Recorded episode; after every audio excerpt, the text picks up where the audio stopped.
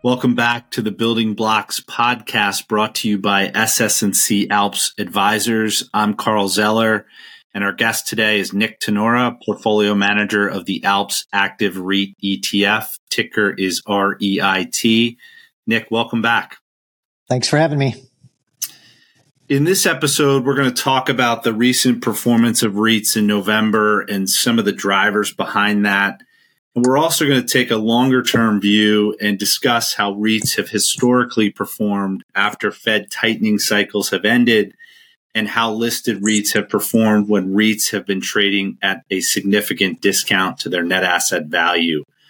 Both are relevant today and supportive of why we believe investors should consider adding listed REITs to portfolio allocations.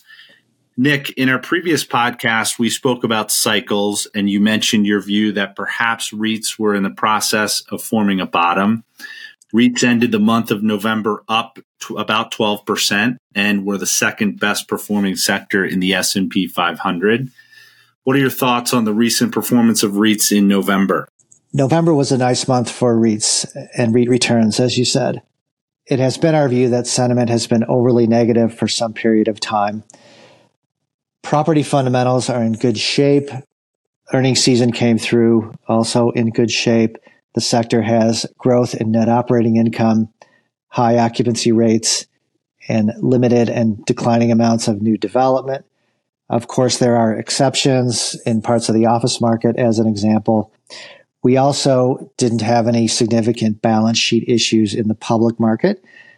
The stories you may read about with real estate companies and owners having issues tend to be private owners that have impaired assets and poor capital structures. What really changed in November was the sentiment and dynamic around interest rates and the cost of capital.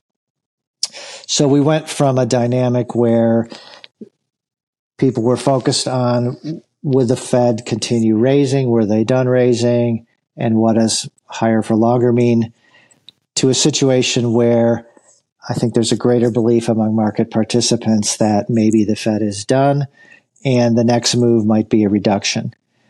In response to this, cost of capital and discount rates moved. As an example, the 10-year Treasury yield went from 5% to 4.3% in short order. And assets such as REITs had a nice pop up, as you said, about 12% in the month.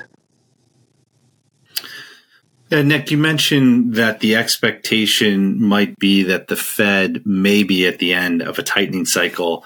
Walk us through how REITs have performed at the end of prior Fed tightening cycles.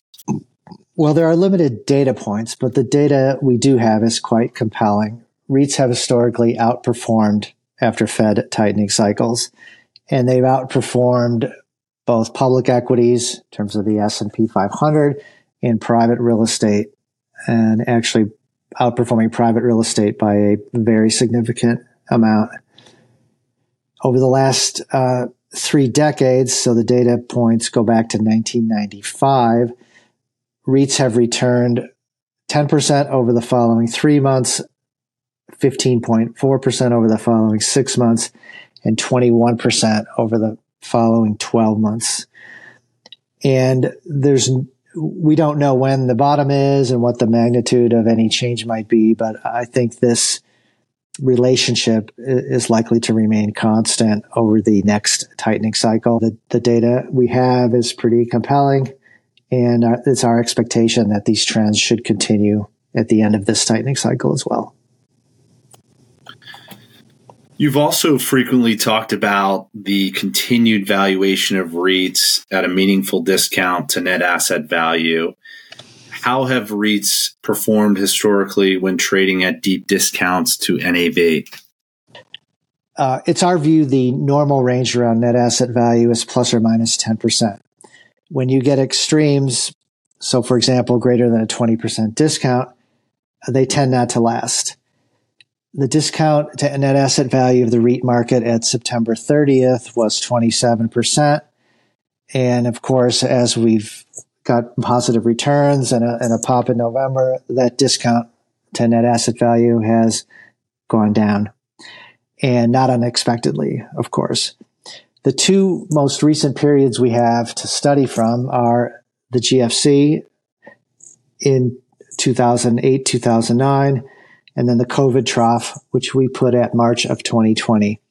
For the global financial crisis, REITs were up a crazy amount, of course, after being down a significant amount leading into it. And private real estate coming out was kind of flattish. A big part of that was due to the appraisal lag, and some of it due to a lack of capital, or the REITs had a capital advantage coming out of that crisis, let's say it that way. And then REITs also outperformed equities over that time period coming out of the GFC. If we look at the COVID trough, REITs performed quite well over the next year. They were up about 46%. Private real estate, again, was flattish for some of the same reasons. And REITs lagged equities a bit. And I think in this case, it was because of the nature of that crisis. Some of the tech companies did really well coming out of that, and where there were some work from home issues in office, as an example. And so that, I think, explains that dynamic and relationship.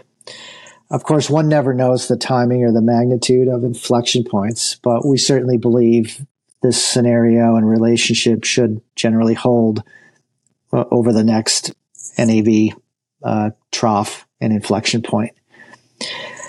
The other thing I'd like to mention is the discount in aggregate has narrowed a bit, but if you drill down into sectors and stocks, it still becomes really interesting, and there are still some really deep discounts, which we think are unwarranted. If we look at some of the sectors, for example, hotels are trading at a 24% discount to NAV, storage 20%, single-family rentals 19%, and apartments 16%. In our opinion, these are discount levels that will not last and in general are not warranted.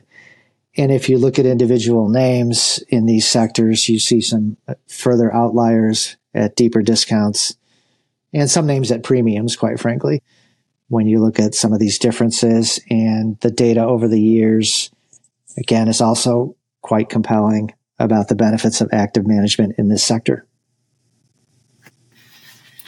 So just to take a minute to summarize our conversation, we believe now is a potentially attractive entry point for investors in REITs, given the historical data around listed REITs outperforming after a Fed tightening cycle ends, as well as the outperformance of REITs after they've been trading at a significant discount to net asset value, and a way for investors to access and navigate the nuances of the listed real estate market is through the Alps Active REIT ETF, which is an actively managed REIT strategy in a low-cost, tax-efficient, and fully transparent ETF structure.